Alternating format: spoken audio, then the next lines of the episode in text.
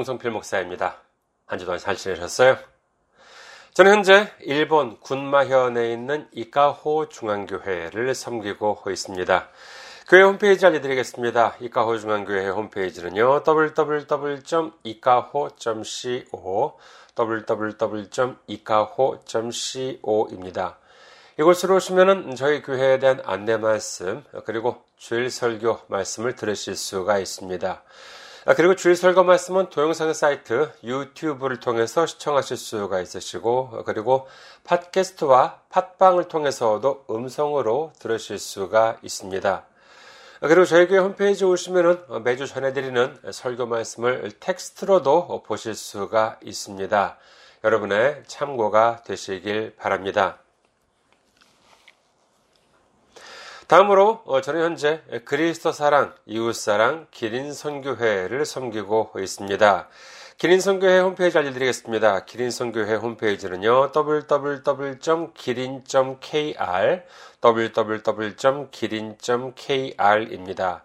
그리고 메일 주소도 알려드리겠습니다. 아, 기린 선교회 메일 주소는요, 기린미션 골뱅이 gmail.com, 기린미션 골뱅이 gmail.com입니다. 이것으로 메일을 보내주시면은 제가 언제든지 직접 받아볼 수가 있습니다. 다음으로 지난주에 또 귀하게 선교 후원으로 섬겨주신 분들이 계십니다. 예수께 영광님, 이진호님, 신협 오현성님, 윤창조님, 그리고 이승연, 신병권, 현욱, 현수님께서 귀하게 선교 후원으로 섬겨주셨습니다. 감사합니다. 정말 이렇게 7월, 8월 어, 여름 휴가, 여름 방학 이렇게 지출도 많이 있는 어, 상황인데도 불구하고 이렇게 귀하게 섬겨주시니 얼마나 큰 힘이 되는지 모릅니다. 예수님의 놀라운 축복과 넘치는 은혜가 함께 하시기를 주님의 이름으로 축원드립니다. 다음으로 선교 후원으로 섬겨주실 분들을 위해 안내 말씀드립니다. 아, 먼저 한국에 있는 은행이지요. KB국민은행입니다. 아, 계좌번호는 079-21-0736-251 KB국민은행 079-21-0736-251 홍성필입니다. 다음은 어, 일본에 있는 은행으로 직접 섬겨주실 분들 또는 일본에 계신 분들을 위해 안내 말씀 드립니다. 먼저 군마은행입니다. 저희 교회가 있는 지역은행입니다. 지점 번호는 190, 계좌 번호는 1992256, 군마은행 지점 번호는 190, 계좌 번호는 1992256, 혼손피루입니다. 다음은 어, 일본에 있는 우체국 은행입니다. 유초은행입니다. 유초은행 기호는요 10450 번호는 356-44801 지점 번호는 048입니다. 유초은행 기호는 10450 번호는 356-44801 지점 번호는 048 역시 혼손피루입니다. 어, 저희 교회는 아직까지 재정적으로 미자립 상태에 있습니다. 그래서 여러분들의 기도와 선교 후원이 큰 힘이 되고 있습니다. 여러분들의 많은 기도, 어, 많은 관심, 많은 참여, 많은 섬김 기다리고 있겠습니다. 다음으로 오늘 함께 은혜 나누실 말씀 보시겠습니다. 함께 은혜 나누실 말씀 로마서 15장 5절 말씀입니다. 로마서 15장 5절 말씀 봉독해 드리겠습니다.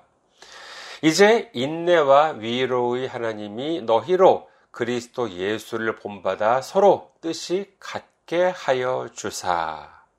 아멘. 할렐루야. 주님을 사랑하시면 아멘 하시기 바랍니다. 아멘. 오늘 전 여러분과 함께 로마서 강의 143번째 시간으로서 예수님과 뜻을 같이 하기 위하여 라고 하는 제목으로 은혜를 나누고자 합니다. 오늘 본문 다시 한번 보실까요? 로마서 15장 5절. 이제 인내와 위로의 하나님이 너희로 그리스도 예수를 본받아 서로 뜻이 같게 하여 주사. 앞서 4절에 나와 있었던 바와 같이 인내와 위로의 하나님, 항상 성경 말씀을 통해서 우리로 하여금 인내하게 하시고 기다릴 수 있는 힘을 주셔서 위로와 기쁨으로 채워주시는 하나님께서 원하시는 것, 이것이 있습니다. 그것이 뭐냐? 그것은 바로 예수님을 본받아서 서로 뜻이 같게 하기를 원하신다는 것입니다. 그렇다면 우리는 예수님에 대해서 무엇을 본받아야 하느냐 하는 것이 문제가 되겠지요.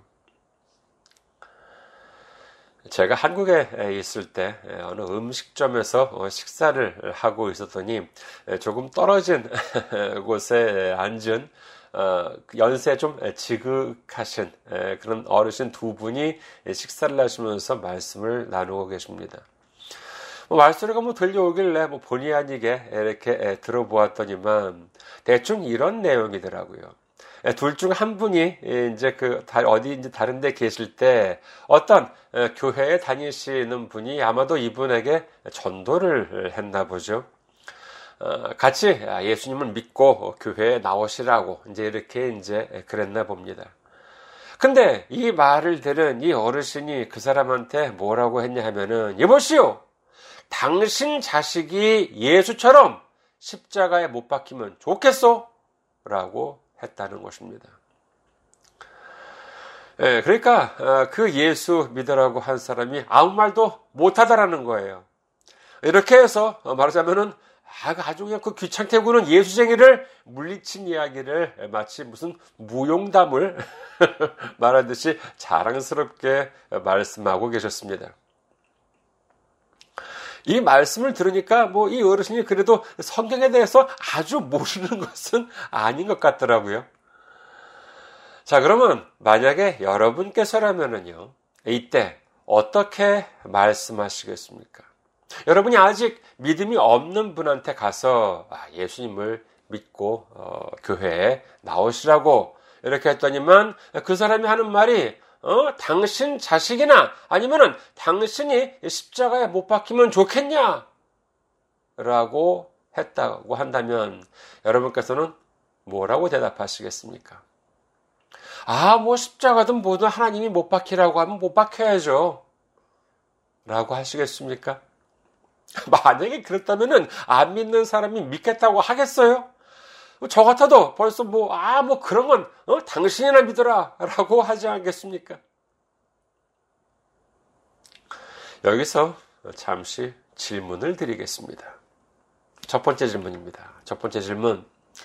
예수님은 우리더러 십자가에 못 박히라고 말씀하셨나요?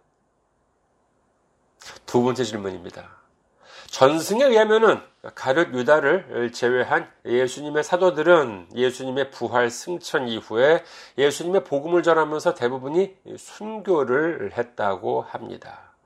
그 중에는 십자가에 못 박혀서 죽음을 맞이한 사도들도 있었다고 하는데 그렇다면 그들이 달린 십자가는 예수님이 달리신 십자가와 같은 의미를 갖나요?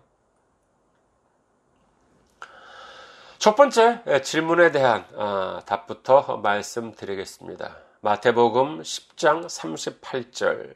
또 자기 십자가를 지고 나를 따르지 않는 자도 내게 합당하지 아니하니라.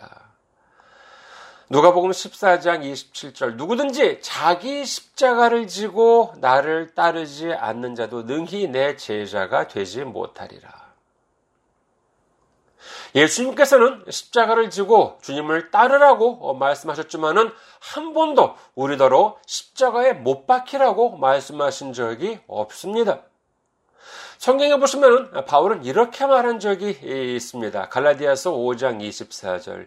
그리스도 예수의 사람들은 육체와 함께 그 정욕과 탐심을 십자가에 못 박았느니라. 하지만 이 또한 전승에 의하면은요, 바울은 로마에서 순교를 했다고 하는데, 십자가에 달린 것이 아니라 참수형이었다고 합니다. 그렇다면 그는 원래 십자가에 달리기를 원했지만 본의 아니게 참수를 당한 것인가요? 저는 이와 같은 내용을 보고요, 그렇게 생각한 적이 있습니다. 예수님은 십자가에 달리시기 전에도 이미 그 십자가의 고통을 다 알고 계셨다. 이렇게 말씀을 드렸잖아요. 그러니까 차마 그 엄청난 고난을 우리에게 겪으라고 하지는 않으셨지만은 바울은 십자가의 고통을 몰랐기 때문에 겁도 없이 아 우리도 뭐 십자가에 달려야 한다라고 말한 것이 아닐까라고 하는 생각을 그냥 혼자서 생각하게 됐습니다. 자, 그럼 어디까지나 뭐 농담이고요. 이제 좀 진지하게 생각해 보셨으면 합니다.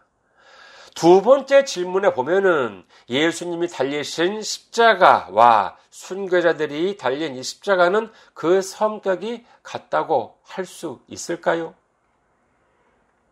여기에는 작은 공통점과 큰 차이점이 있다고 할 수 있겠습니다. 먼저 작은 공통점은 무엇이냐 하면은 여기에는 순종입니다.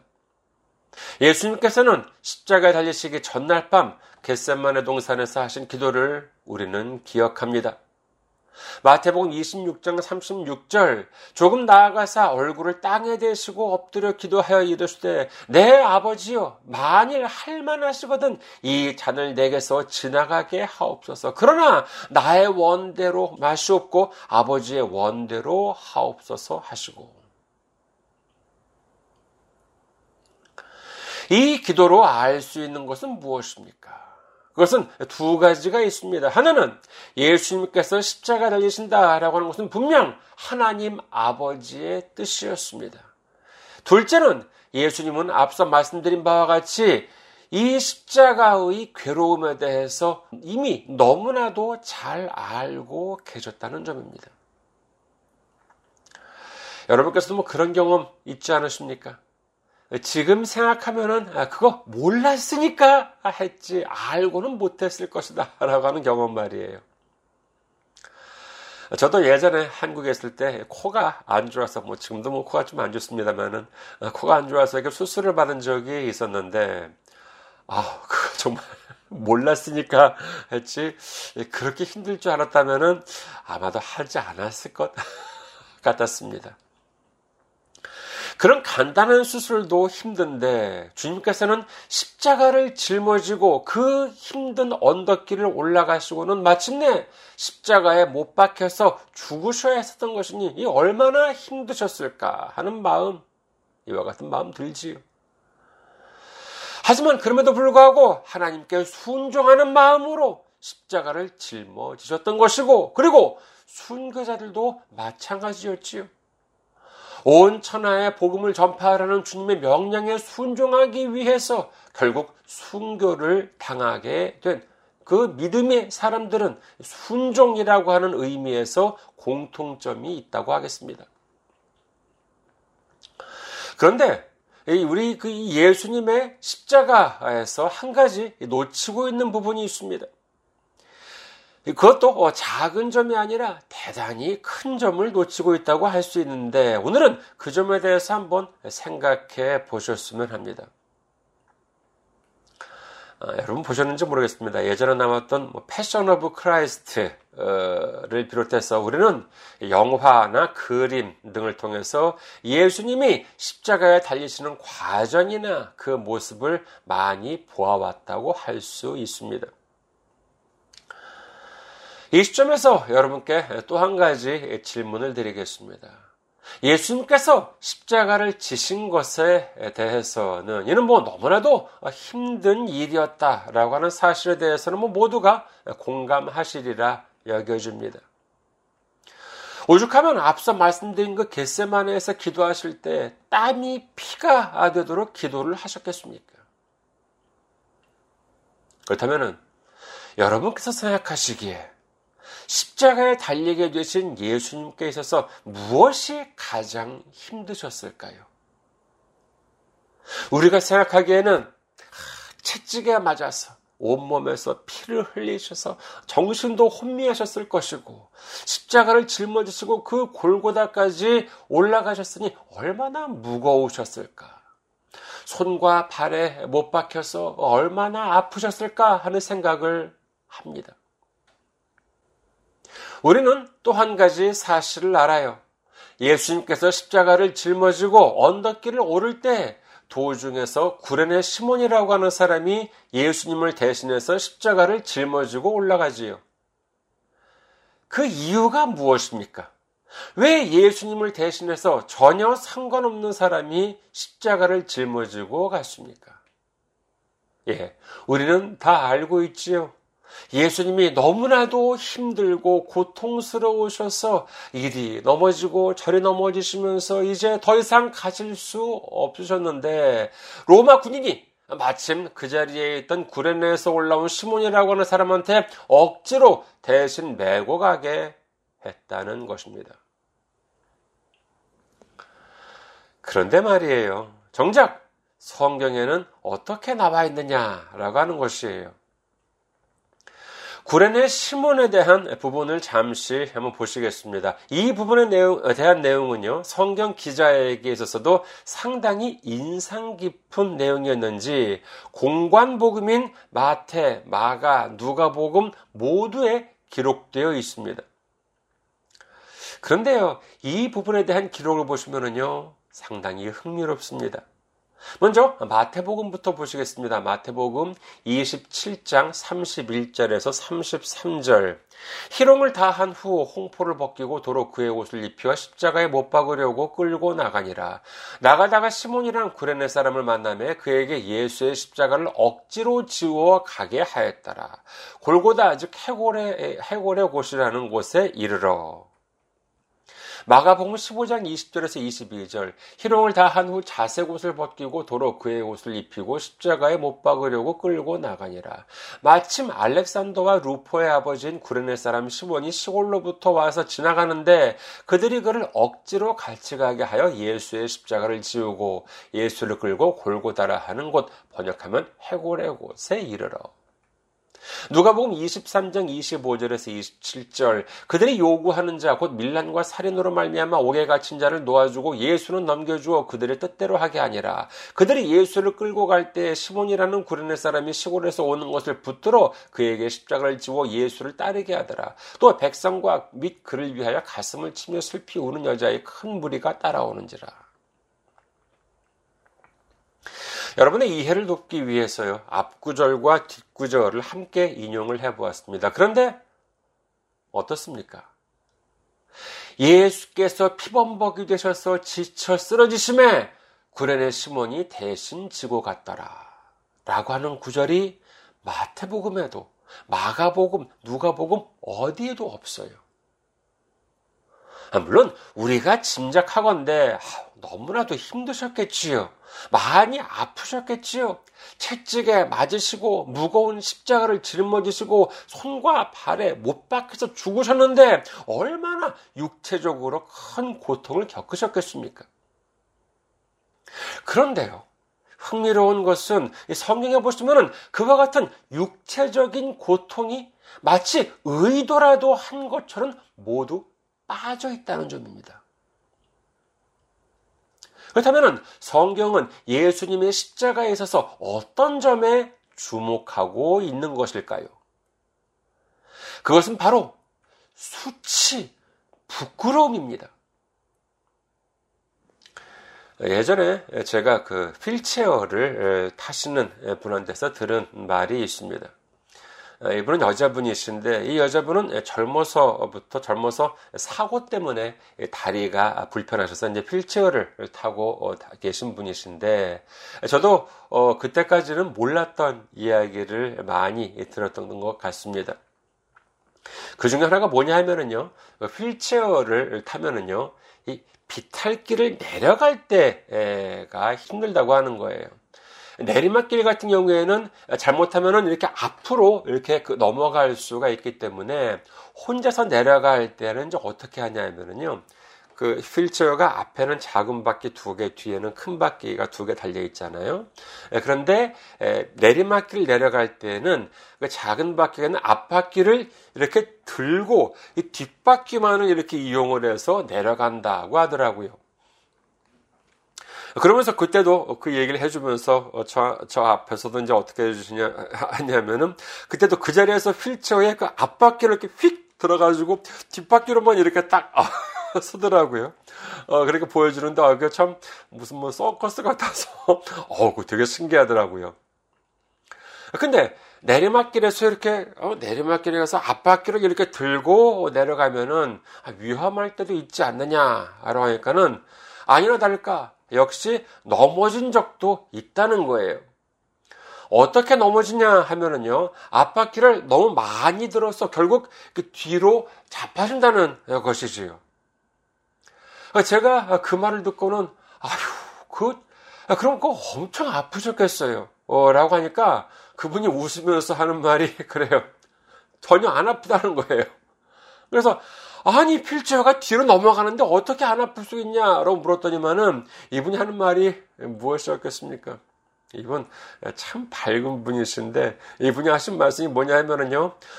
너무나도 창피해서 너무나도 창피해서 아픈 줄도 모른다는 것입니다.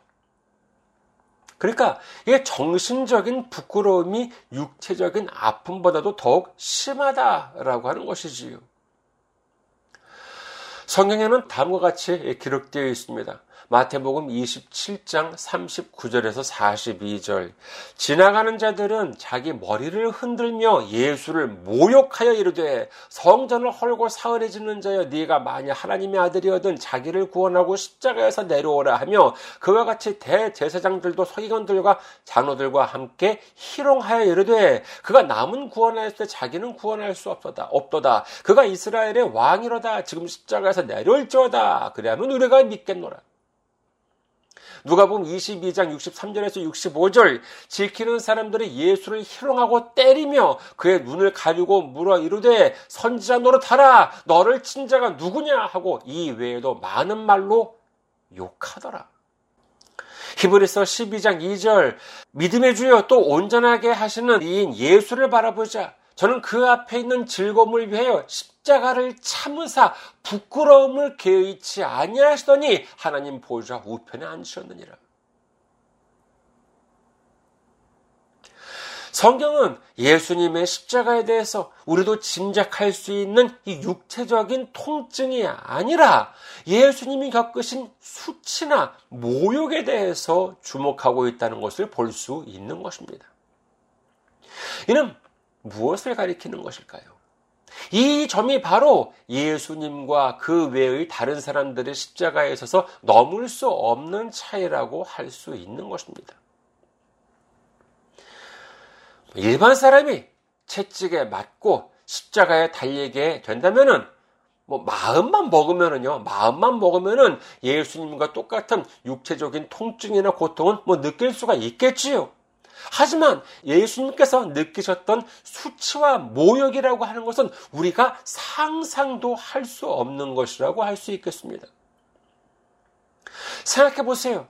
어제까지는 큰 나라의 왕이나 황제였던 사람이 있었다고 합시다. 어릴 때부터 그렇게 살아왔어요. 좋은 것만 입고 좋은 것만 먹고 자랐습니다. 어마어마한 궁전에서 살았고 가는 곳마다 고급 카펫이 깔려 있는데 보는 사람마다 그 앞에서 절을 합니다. 그처럼 온 나라의 영광을 한 몸에 받았던 사람이 하루아침에 죄인이 되어서 거의 알몸이나 다름없는 모습으로 속옷 하나 걸친 채로 수많은 사람들 앞에 서게 되었다면 그 모욕감이 어땠겠습니까? 그러나 예수님이 겪으신 고통은 그 정도가 아닙니다. 예수님은 온 우주와 천지를 창조하신 하나님과 동등하신 만왕의 왕, 만주의 주이십니다. 요한복음 1장 3절 만물이 그로 말미암아 지은 바 되었으니 지은 것이 하나도 그가 없이는 된 것이 없느니라. 여기서 그라고 하는 분은 예수님을 가리킵니다. 빌립보서 2장 6절에서 8절 그는 근본 하나님의 본체시나 하나님과 동등됨을 취할 것으로 여기지 아니하시고 오히려 자기를 비워 종의 형체를 가지사 사람들과 같이 되셨고 사람의 모양으로 나타나사 자기를 낮추시고 죽기까지 복종하셨으니 곧 십자가에 죽으심이라. 예수님은 분명 천지를 창조하신 하나님과 동등하신 분이심에도 불구하고 죄 많고 못난 인간들로부터 받으셨던 그 모욕과 수치를 무엇과 비교할 수 있겠습니까? 예전에 사극 같은 데 보시면은요, 조선시대 때를 보면은요, 왕이 자기 자신을 가리켜서 뭐라고 했습니까? 예, 과인이라고 했습니다. 과인이 많이 이렇게 말하는 장면 많이 이제 볼 수 있는데 과인이라고 하면은요 뭐 대단한 뜻처럼 여기실지 모르겠습니다만 사실 이 과인의 과자라고 하는 한자는 적을 과자입니다. 아, 이른바 뭐 과부라고 할 때의 그 과인 것이지요. 그러니까 과인이라고 하는 말은 그 글자 자체를 본다면 부족한 사람이라고 하는 뜻이라고 하겠습니다. 그래서 어, 예전에는요 교만한 사람한테 말하기를 이봐 왕도 겸손한데 네가 어찌 그렇게 교만할 수 있겠느냐 하고 꾸짖기도 했다고 하지요. 생각해 보십시오. 하나님과 동등하신 예수님도 자기를 비우시고 복종하셨는데 우리가 내 자존심을 세우면서 주님 앞에 교만하게 군다면 어찌 예수님의 제자라고 할 수 있겠습니까? 우리가 예수님과 뜻을 같이 하기 위한 첫걸음은 바로 주님 앞에서 그리고 이웃 앞에서의 겸손인 줄 믿으시기를 주님의 이름으로 축원합니다. 주님은 말씀하십니다. 마태복음 11장 29절에서 30절. 나는 마음이 온유하고 겸손하니 나의 멍에를 메고 내게 배우라. 그리하면 너희 마음이 쉼을 얻으리니 이는 내 멍에는 쉽고 내 짐은 가벼움이라 하시니라. 이제 주님께서 주시는 온유함과 겸손함이라고 하는 멍에를 메고 순정함으로 말미암아 주님의 길을 따를 때 주님께서 넘치는 칭찬과 축복으로 채워 주시는 여러분 되시기를 주님의 이름으로 축원합니다. 감사합니다. 항상 승리하시고 건강한 모습으로 다음 주에 뵙겠습니다.